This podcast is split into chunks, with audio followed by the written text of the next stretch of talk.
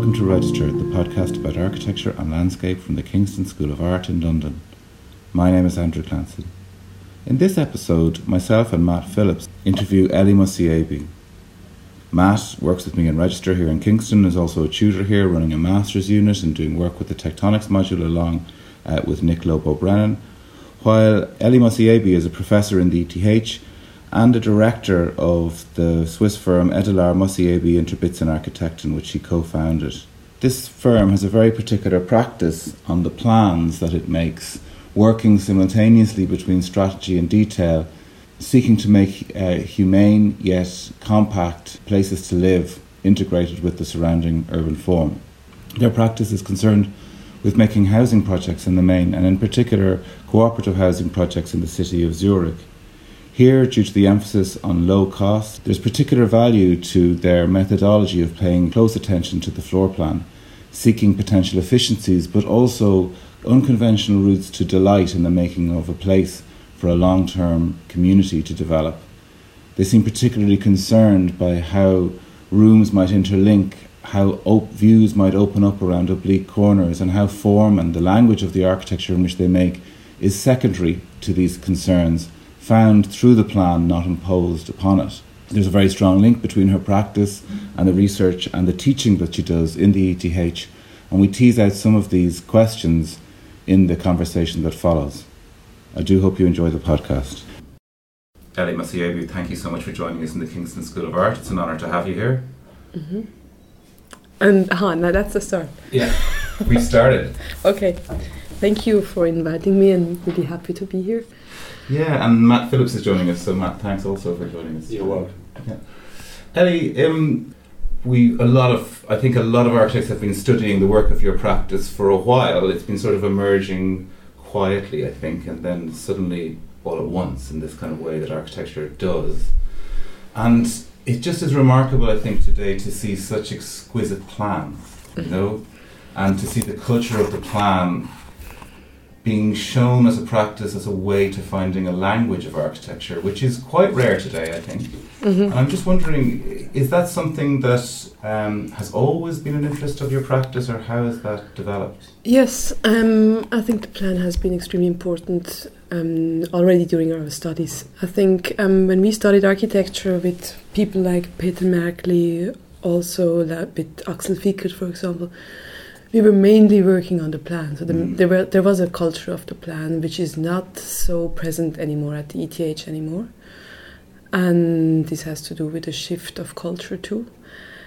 And particularly when we also started the office in Zurich, we mainly did housing competitions, and you know, when you do housing competitions, it's mainly about the size of the apartment, to control kind of the layout of rooms and kitchens and, you know, private bathrooms and so on. So you really have to be very careful how much square meters you use, you know. So the plan is extremely important to control that, you know. And I would even say that the plan is also important when I kind of look back at what I did in my PhD on Caccia Dominioni. I was quite fascinated by the beauty of the plan on one hand, because on one hand it's really abstract, it's mathematical, it's kind of a geometrical plan that shows kind of a notation of an idea, and on the other hand the plan has also pictorial aspects which I like also a lot. So it has an atmosphere, it shows an image, an idea that is also kind of translated into something else as a graphic maybe. So these two sides of the plan are really interesting to me. I think that's quite beautiful. And in the end, when you also develop a project, I think that the plan allows you to think really abstractly about the space, but the quality of the space, and you don't materialize it so quickly. The plan also allows you to kind of to connect kind of the urban scheme with the kind of the micro scheme of the housing project, or also another program. And there is then kind of this fluid continuity between outside and inside, and you control that too, which is, I think, much more obvious than if you would say that the facade is the generative plan of a project, because then it's maybe more kind of a shield or something that is reflecting the inside outside or vice versa. But the plan, as such, I think it's like the corpora, like the body of a project, and it's like the core, and it somehow brings together extremely different aspects and makes a coherent project on different levels possible. What's intriguing about the plans that you're producing, of course, is that, and there's lots of different ways that a project can be generated. It can be generated, as we know, from a detail or from a tectonic consideration or proportional systems. There's lots of different systems at the moment live. And what I'm really cognizant in looking at your plans is that they seem to be primarily concerned with, yes, plan graphic, but space at the same time. Not structural order necessarily, and form seems to be an emergent thing from that conversation, as opposed to something imposed, if you know what I mean. So the discovery seems to be in the plan. Yes, I think so. I mean, it's of course the facade in the end also always plays a role, but kind of the main interest or the kind of the innovation of a way of life really happens in the invention of the plan. So when you're thinking about how people would live in a certain apartment, we are kind of for a competition project, for example, then we are imagining a plan or so, or a detail of a plan. For example, there is a project we did in Geiblerstrasse where a kind of a three-folded door and also window became extremely important, and we fell in love with this detail, and it was a generative moment also for the plan, but also for the facade, you know. But most of our inventions start with the plan. Not in every case, but most of it. And maybe we can also say, I mean, the scale of the plan is 1 to 100. It's not 1 to 50. So you work at 1 to 100? Yes, when you start designing it. Which is enough for you to see detail and strategy all at once. Yeah, yeah. And there's moments in your plans where you're pushing the limits of spatial possibility in terms of the thinness of a space or the ergonomics of a space, and in other conditions to do with how light moves around the building. And they remind me, you know, when we started to become aware of your work and you start to look at it, there's plan types that resonate in a way with Kaderk, you know, with certain moments in Kaderk's oeuvre. And also, I think, with a kind of, with Rivas, you know, where Rivas does those amazing insertions in quite orthogonal plans. I know that yours aren't about insertions, but you're playing with these geometries of 5, 10, 20, these degrees. Yeah, they're non-repetitive ordering systems in those plan types. And then what's incredible about them is just how relaxed they feel in their finished form, you know, how human they are. And I'm interested in this conversation between this abstraction, which seems quite a pure graphic investigation, and like, these are good places to live, even though they take risks with the possibilities of space, you know. How are you calibrating that? Do you take it off the plan and examine it in model, or is it? Yes, we also do models. It's you know, for example, this, and we also maybe I have to say we are not only working in kind of strange angles. That's also something, because we did that several times, and then in the Steinwies project, which I'm going to show tonight as well, it became kind of extremely loose and free, but then we started to become more kind of rigid again, because we didn't like to have a style in this respect. But I mean, of course, we start maybe with the plan because we think it's extremely interesting to imagine a way of living, as I said before, or a notation of life through a plan. I also like sketching, you know, that's with a soft pencil you kind of try out different possibilities how a plan can develop, and you see a lot already. But then sometimes we also do models. Yeah, I mean, modeling is important for us, particularly if the plan becomes too complicated or if the space is quite tiny. You cannot really imagine how if it will work or not. So then we build models and test it also. So, and the models have a scale from 1 to 50 or to 1 to 20, you know, just to test it. So, for example, in the Steinwies project, which is really kind of organic, you could say, we won the competition, we did a huge model to test every angle. because there it was almost impossible to say which angle is really right or wrong. Mm. And then we defined a certain set of rules, saying that, for example, there are no angles less than 90 degrees, for example, because this is not really nice to have it. So most of the spaces have 5 corners or so. And so on. So, yeah, I mean, modeling is not really, I mean, we rarely start with the model because, I mean, it's just you just need too much energy. But, and it's not efficient, but sketching is quite important, yeah. Sketching, I would say, is maybe almost the most generative. I also think it's easier to sketch something and to discuss it. I mean, when we talk to students, you explain and you kind of talk around it, and then you make a sketch and suddenly you also find an idea. You know, there is this kind of, let's say, this directness between hand and what you are thinking, you know. But just to pick up on that, to do with the sketch, I think that you're right. I think the sketch and the conversation are analogous and vital. Like, the sketch seems to be both productive of and responsive to a conversation. Mm-hmm. Of course, the conversation is also a method, you know, this is also a technique combined with the sketch.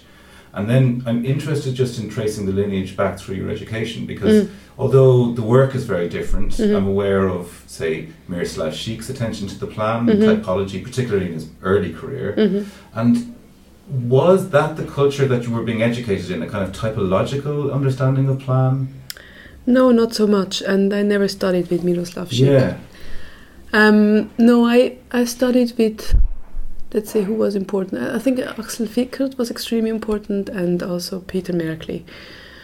And both are extremely interested in the plan, and I think both don't really follow this typological trajectory when they kind of experiment with space. It's more about kind of moments. No, you just have localities you find in the plan, you find interesting, and from there you develop something. With Axel Fickert, it was, in a way, quite outstanding because it was, on one hand, about the daily life. It was really kind of down to earth. On the other hand, he was always capable of kind of grasping the world behind it, you know. Kind of, he was, and he had also these kind of really very, let's say, colorful language, if you can say so. So he was talking about the belly of a space, or, you know, this kind of, almost, he gave the plan a kind of an anthropomorphic quality, which we liked a lot. I remember that well. And, you know, these guys, also Peter Märkli, for example, he never starts from typology, but he starts from space and from proportions and how certain things are set into a sequence after one another. And I also kind of was fascinated with Peter Märkli that he never had this kind of rigor in a hard way, where he had kind of a scheme or a kind of an abstract logic that was embedded in the plan. So it developed extremely soft through different local moments, and then a certain set of proportions bound everything together, you know? So with him, it almost sometimes became enigmatic. So it was hard also to understand what he's actually doing, and you could not copy him. And Peter Märkli and also Axel Fickert, of course, they went to the ETH in a phase where the type was extremely important. Le Corbusier was extremely important. And they never really kind of addressed it directly. But you could feel that this knowledge is here, so they referred always to this background of architectural history and made us look at different things. So, and I would say I think Le Corbusier, for example, was extremely important, even though his name was not really outspoken. Yeah. But he's as a figure in their phase, not necessarily in my phase, but in their phase. And then when we started to look at Le Corbusier, it was also something that astonished us a lot, how kind of rich, beautiful and free he actually was, you know. He was not at all a kind of a functionalist, never. And those plans are great. Sublime. Yeah, great. And then, you know, again, you can't copy, you know, you're looking at the mill owners, right? Yeah.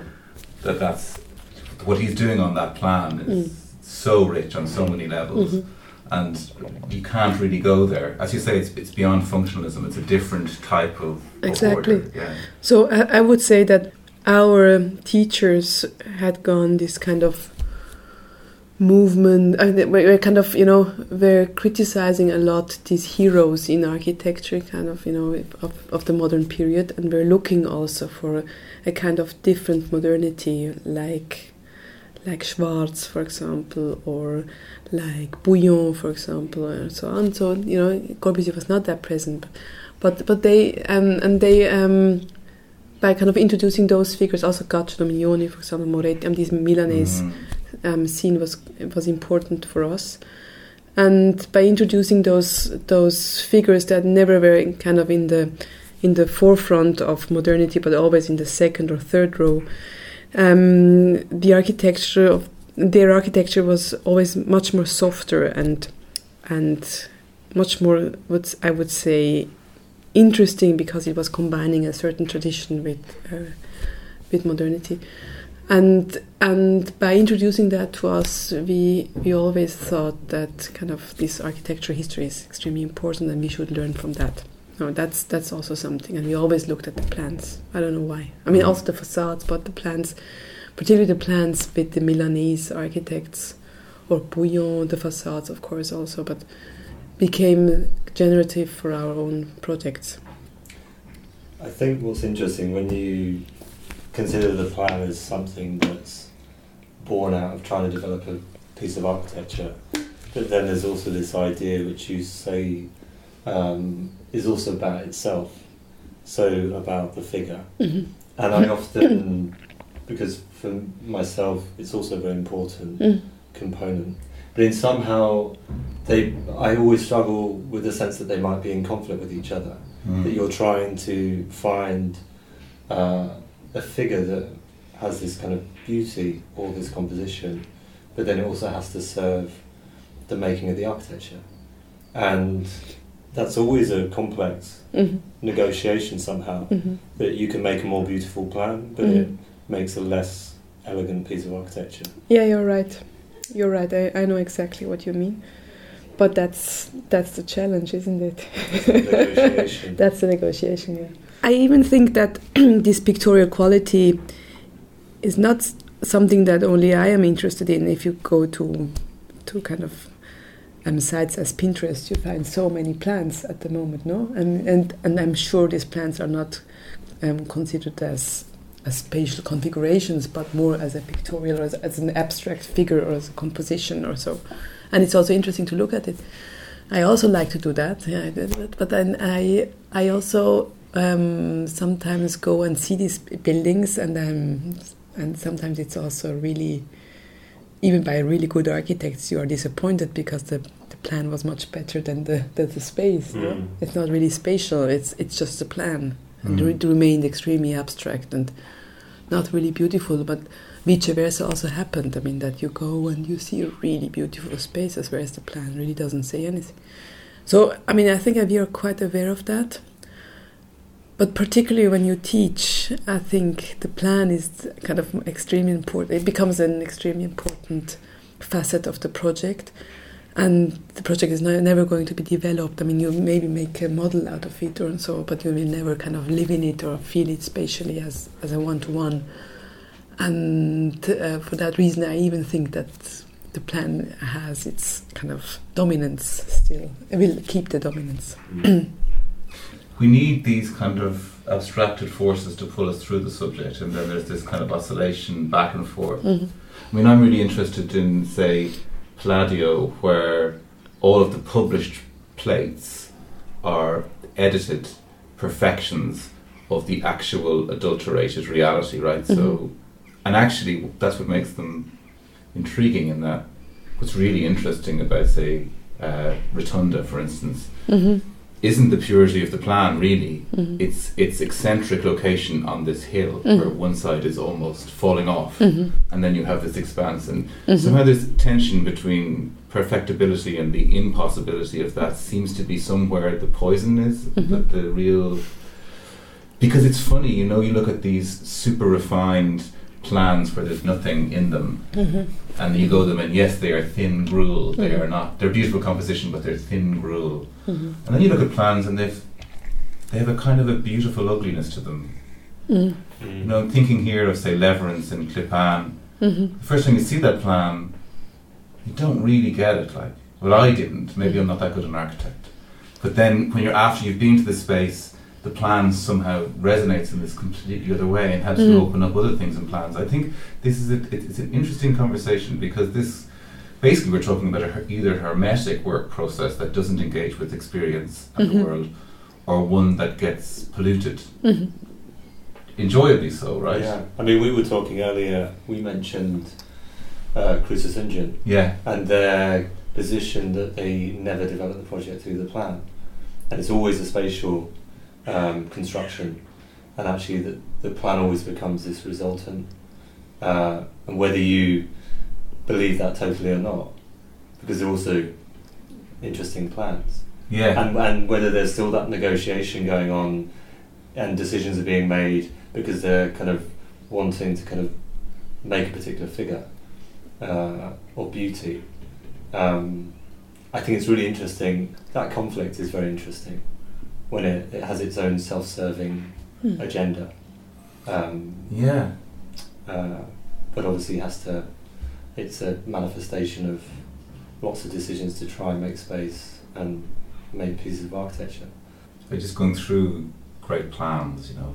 Because then, you know, because you're right, like there's that conversation around Cruza St. John's work, and then as you were talking, I was thinking of exactly the opposite, say, Dom Hans van der Laan and those plans, which are highly abstract, mathematical things, and then you go there, and it's the most figurative, human, beautifully inhabitable space, which has been driven by a highly abstracted, plan-based, or it seems to be a plan-based exploration. And is it credible?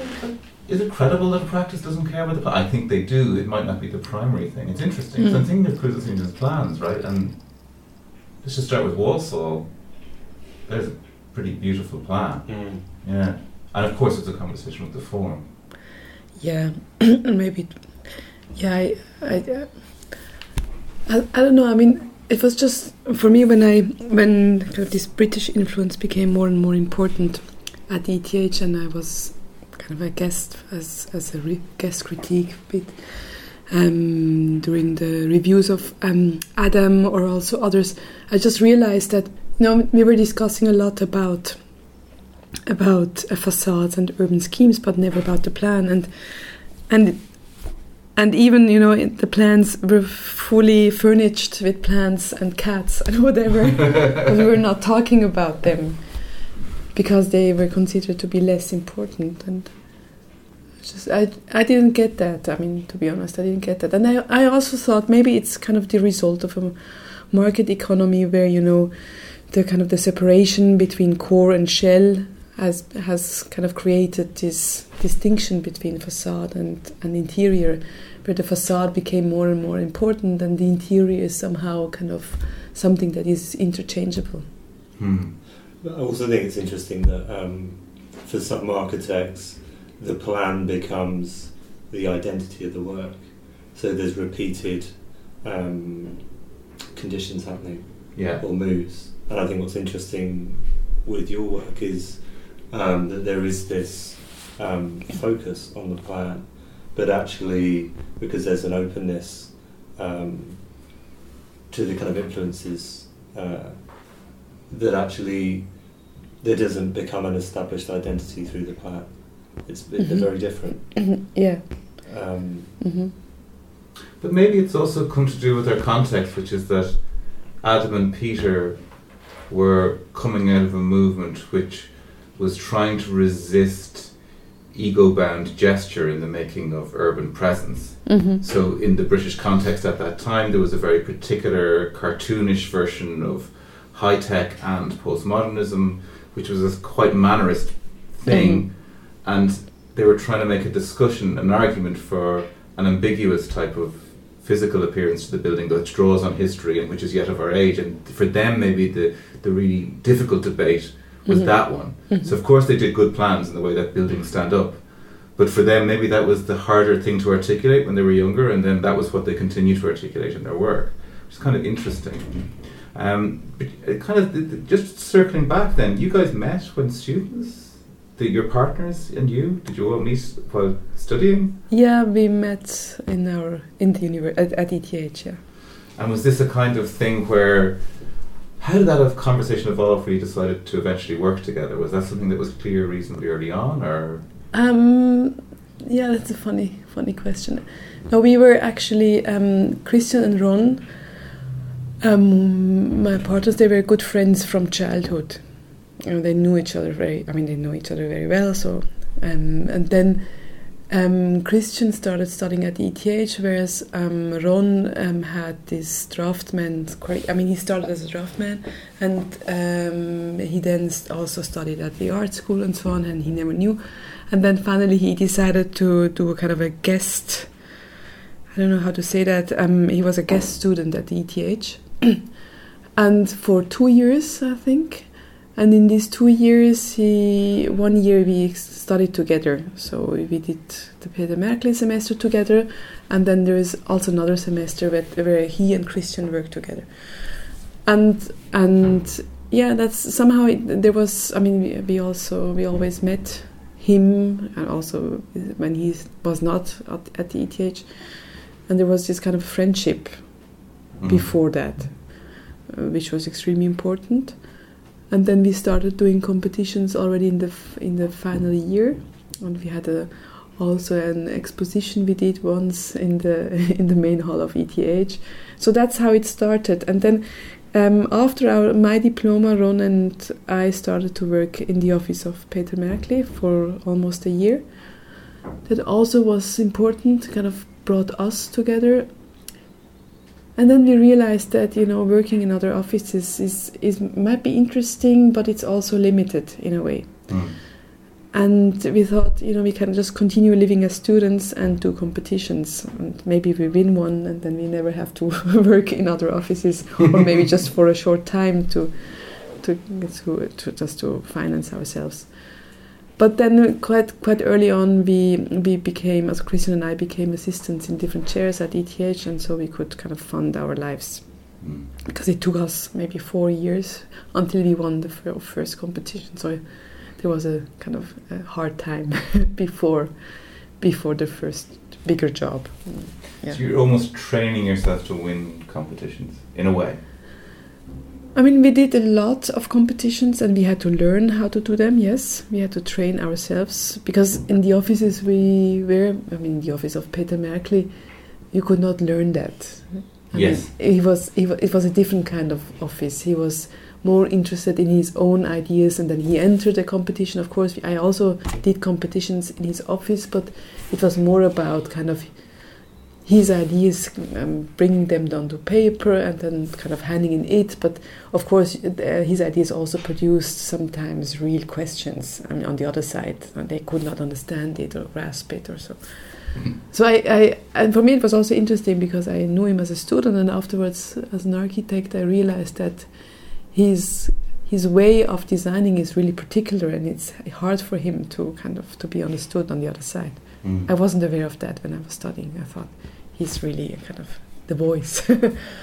But after this period I was quite happy that on one hand, I was had this position at ETH as an assistant of theory.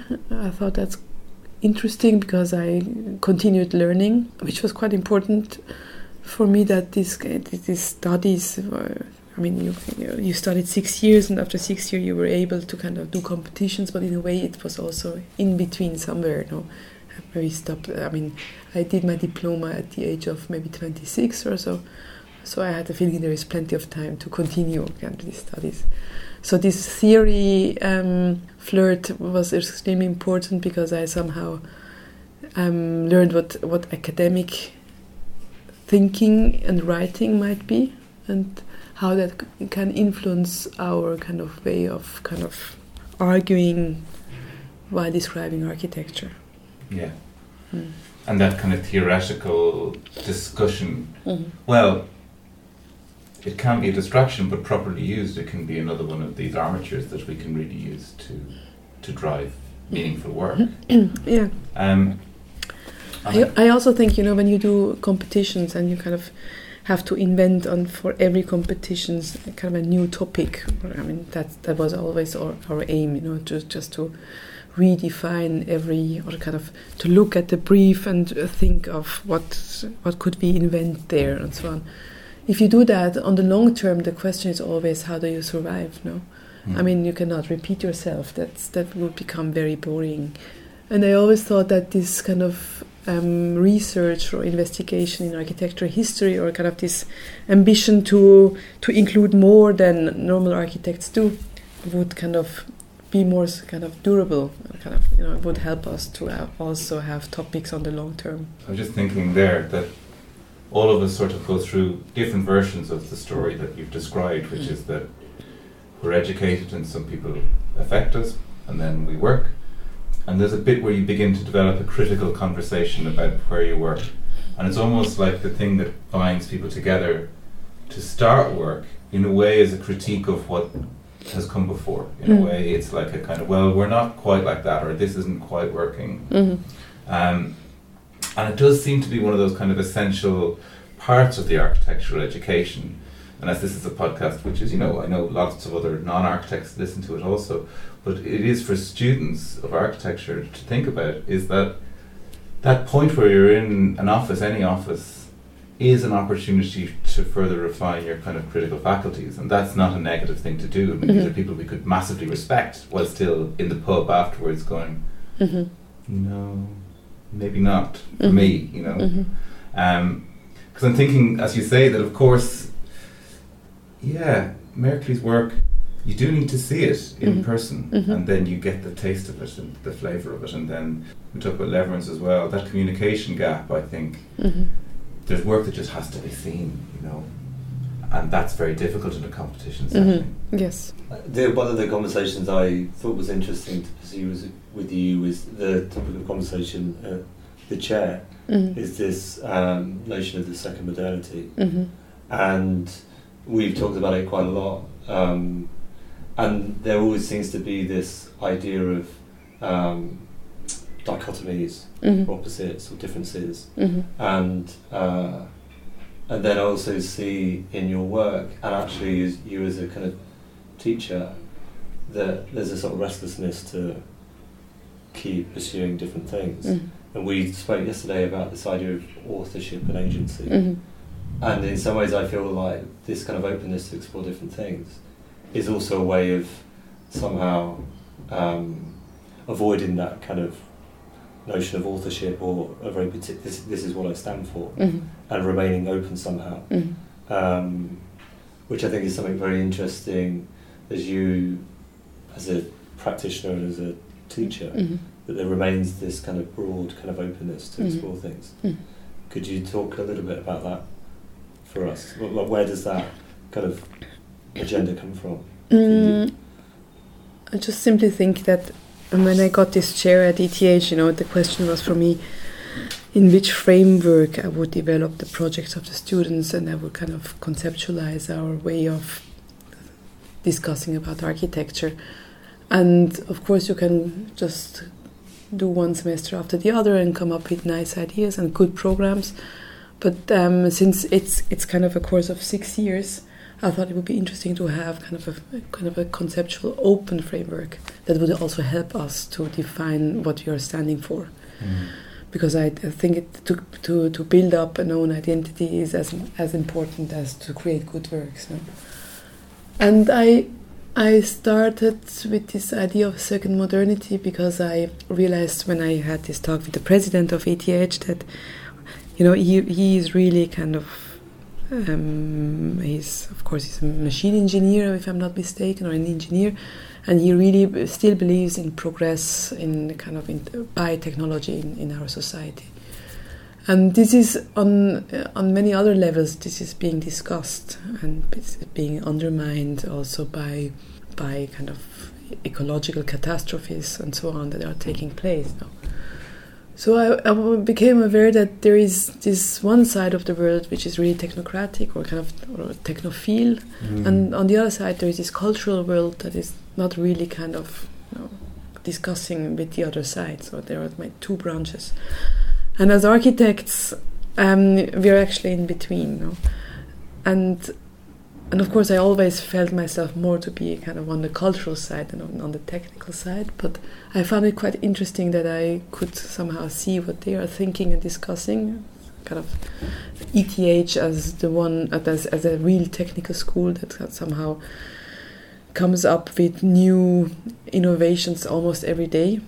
No, I mean, really groundbreaking, which is extremely interesting also for me to read what they have had up. And on the other side, the architectural world. And then on the third side, the cultural kind of world, human sciences and so on, that somehow think about that. And my question was, in which position where do we position ourselves in between these two worlds? And how can we bring those two aspects together? And then I just think that digitalization. That has been said by others many times. It's really changing our way of thinking and grasping reality.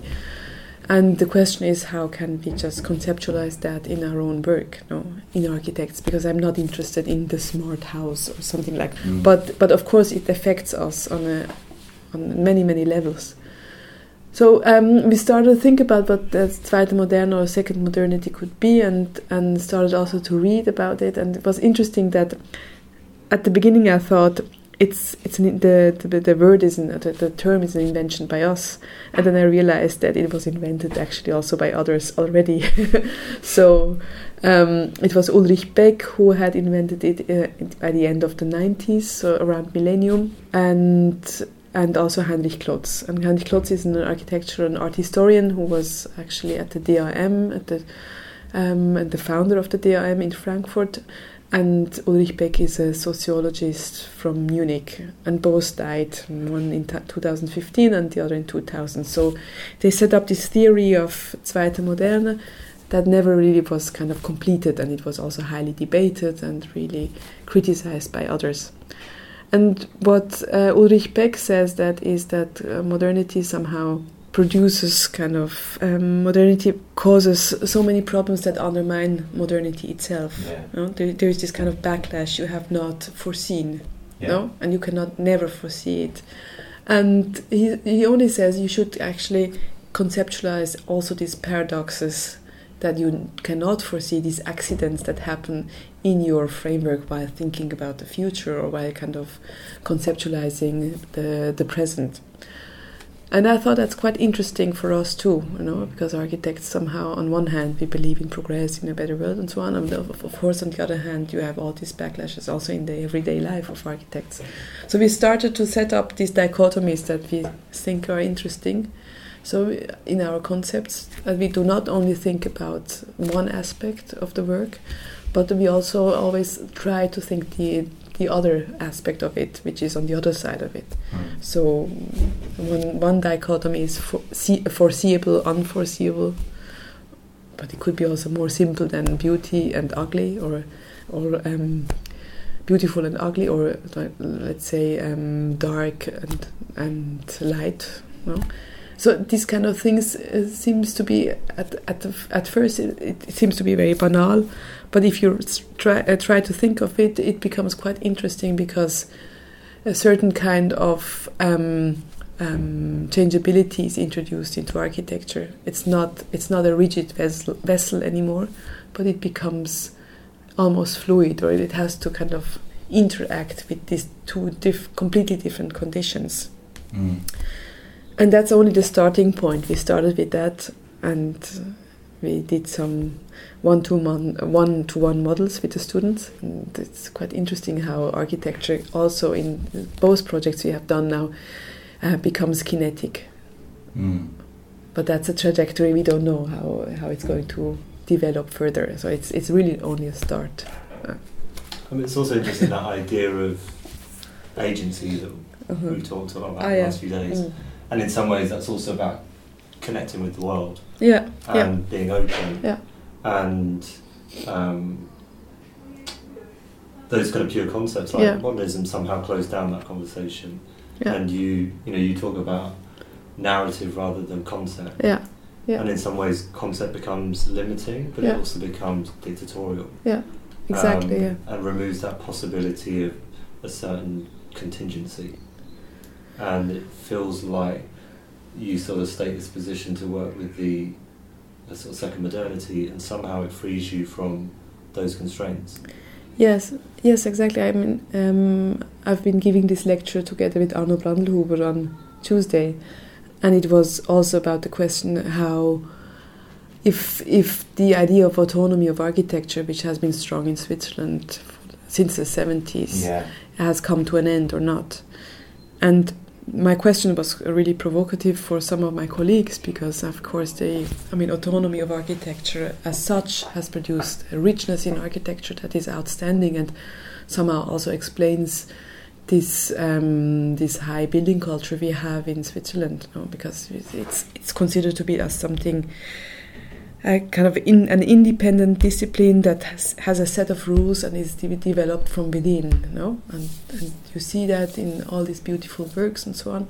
But sometimes I just feel, particularly nowadays, that this way of thinking about architecture has come to an end, and we should strengthen the discipline from it within by opening it up a bit to other forces. That's what I mean. No, it's interesting though, because the autonomy, that's an interesting one, because I agree there's certain forms of practice, and they are significant teachers both in the ETH and elsewhere, where the autonomy of architecture does appear to have produced a dead end, where it begins to approximate some kind of art practice. Mm-hmm.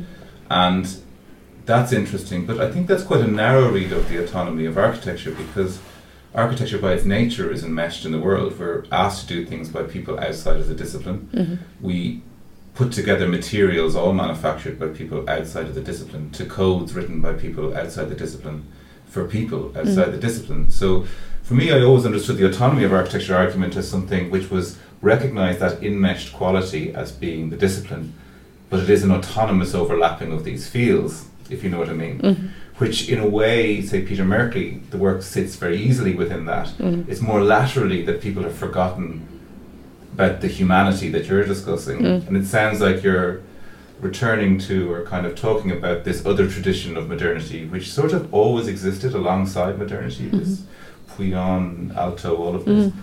And it does seem to be one of the things that I think is very interesting about the contemporary condition, or this contemporary modernity, is the climate crisis, the carbon crisis. Mm. And its effect on architecture has been that because of the thermal isolation between interior and exterior, we have this far richer, more ambiguous tectonic now, which asks the kind of questions that you ask, because they're not going to be borne by easy conventions of concept or purity, because the essential quality at the heart of architecture now is ambiguity, not purity, which has happened not through theoretical discussions. This isn't because of complexity and contradiction. This is because of building codes in response to climate, which happen to co-align with a theoretical position. Mm-hmm. And I find that really interesting, really exciting what you're talking about, because I don't think what you're actually saying is reneging on the discipline of architecture. It's about reminding that architecture is this negotiation always. Mm-hmm. And the people who try to pretend that it's not, be it Eisenman 30 years ago or others today, they're sort of sidelines. They're sort of sit up, that's fine, but they're not going to change how people live, I don't think. Mm-hmm. Whereas I think you're talking about something more profound, where it's actually to do with, ambiguity, but that has heft. Mm-hmm. It might not be easy to describe. I'm interested, though, in this kinetic architecture. So, Matt, you work in the chair. What are we talking about when we talk about kinetic architecture? Are we talking about Schroederhaus? Are we talking about Archigram? Kind of Schroederhaus, yeah. So, for example, last semester we had this project with four doors. It was like a corridor when it was really closed, with four doors, and you could open the space up, and then you had somehow a hall. And this semester it's kind of a ceiling that is rotating above a wall. Yeah, and you know, it's somehow you are so used that architecture is always kind of fixed and not moving, that that's when it starts to move and becomes kinetic or flexible, and it's somehow touching. I don't know why, but somehow it's really touching. You know, I also think it's born out of other, my interpretation is it's born out of other issues as well, and there's a strong, I guess, interest in theatre within the chair, and there's something about theatre which is this constructed reality, this performance, and I think we're interested in that. I guess through the production of kind of image, or we talked about the plan earlier.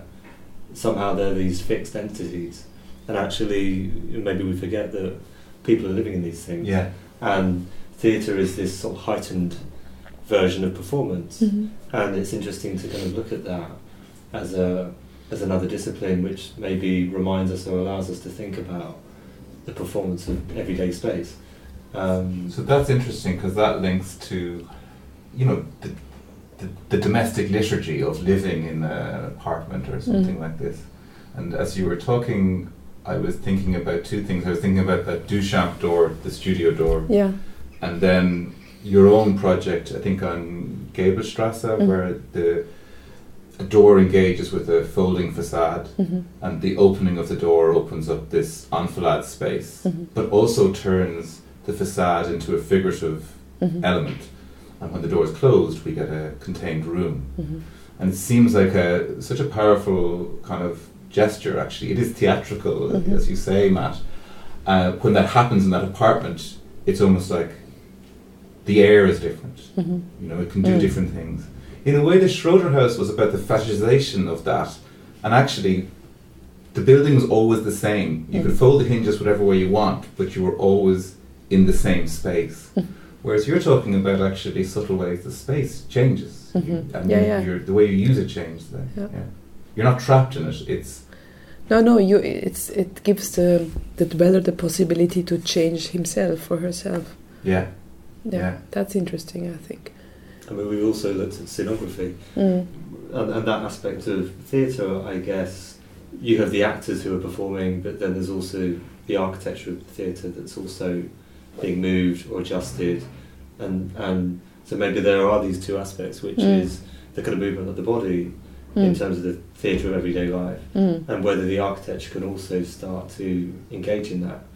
I mean, Ellie, you're doing a project at the moment where I think it's these studios, and you have this one door, which allows you to kind of open up and close down and deal with levels of privacy. But I can imagine that door becomes this kind of protagonist in the kind of daily rituals of living in that space, which is really interesting. I mean, in our office we have this fascination or almost obsession with doors. No, not an obsession, a fascination with doors, because they are kind of the movable element in the architecture, and they can make a space so much richer than if you have only one door for a room. If you have two doors or three doors, or so, it kind of really opens up the space, and suddenly it's included in a bigger space, or then it becomes a nutshell again. So we really liked it, and you know, it's also maybe which has to do with this idea of, or this research for, how domestic space is transforming the last 10 years or so.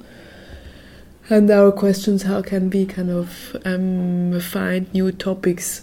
And of course, I mean, domestic space has always been scenographic. You know, I mean, if you look at the bourgeois housing by Loos, for example, which we have seen, or in Vienna, we have been last week. Also, the house by Josef Frank, the Bear house, it's extremely scenographic. You know, you come into an apartment and first, in a house, and first it's really pressed space, and then suddenly the space explodes in front of you, and you stand in front of a huge bay window and look into the garden.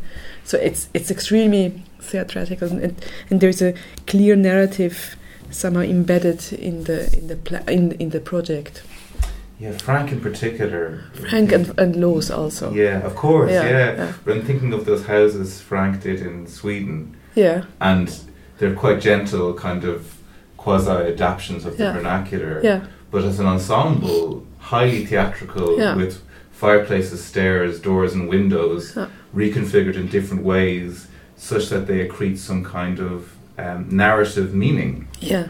Which is that project in particular, that collection of houses, as a piece of theatre, I find really interesting to think of it that way.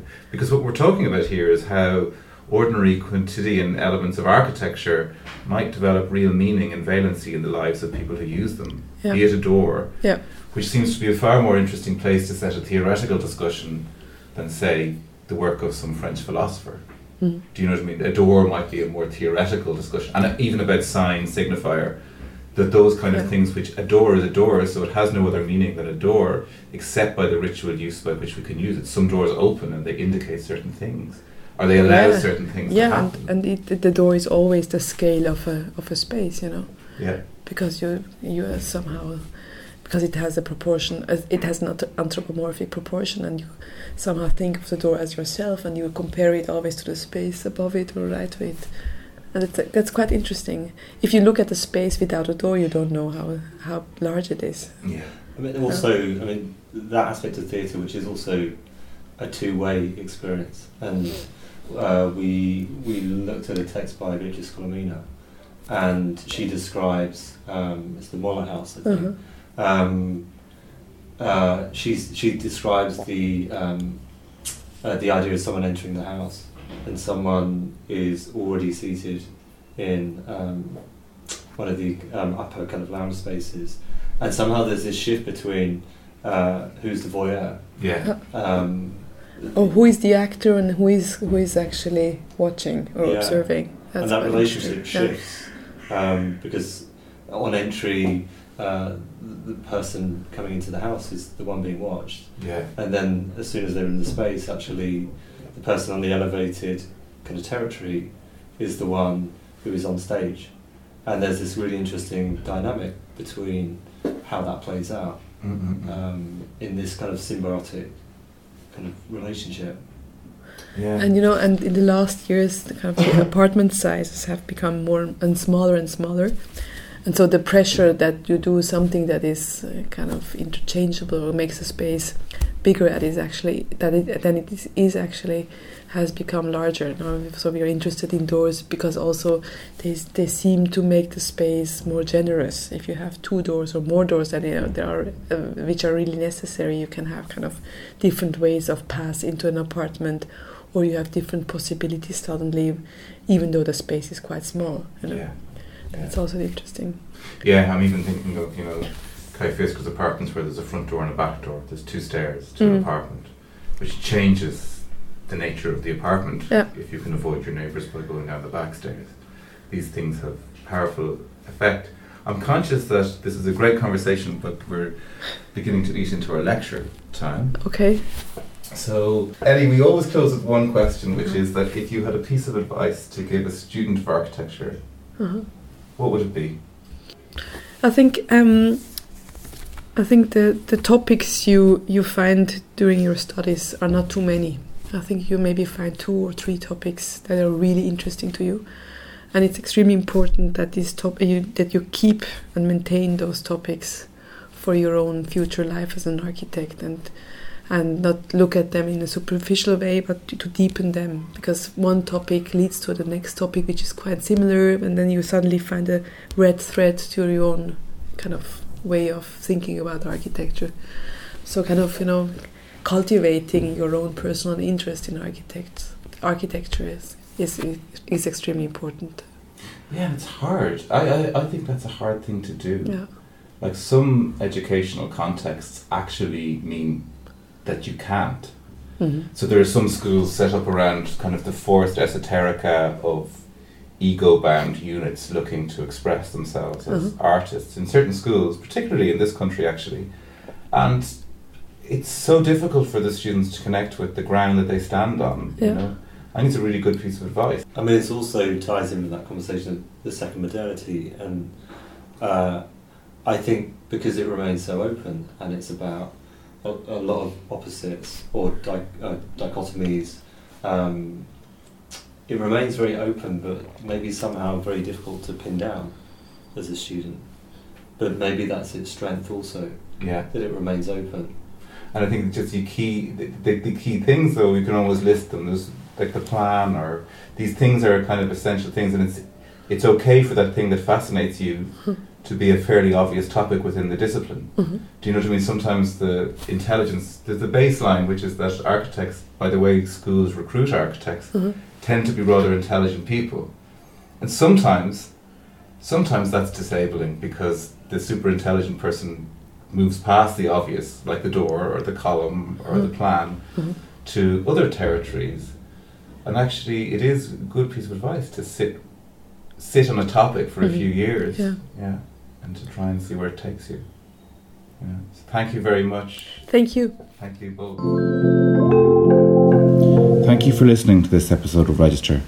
Before signing off, I'd just like to thank Matt again, and of course Ellie for her time and her insights, and to thank the rest of the Register team, who are Christoph Luder, Matt Wells and Laura Evans, who deserves particular thanks for co-producing this series of lectures and podcasts.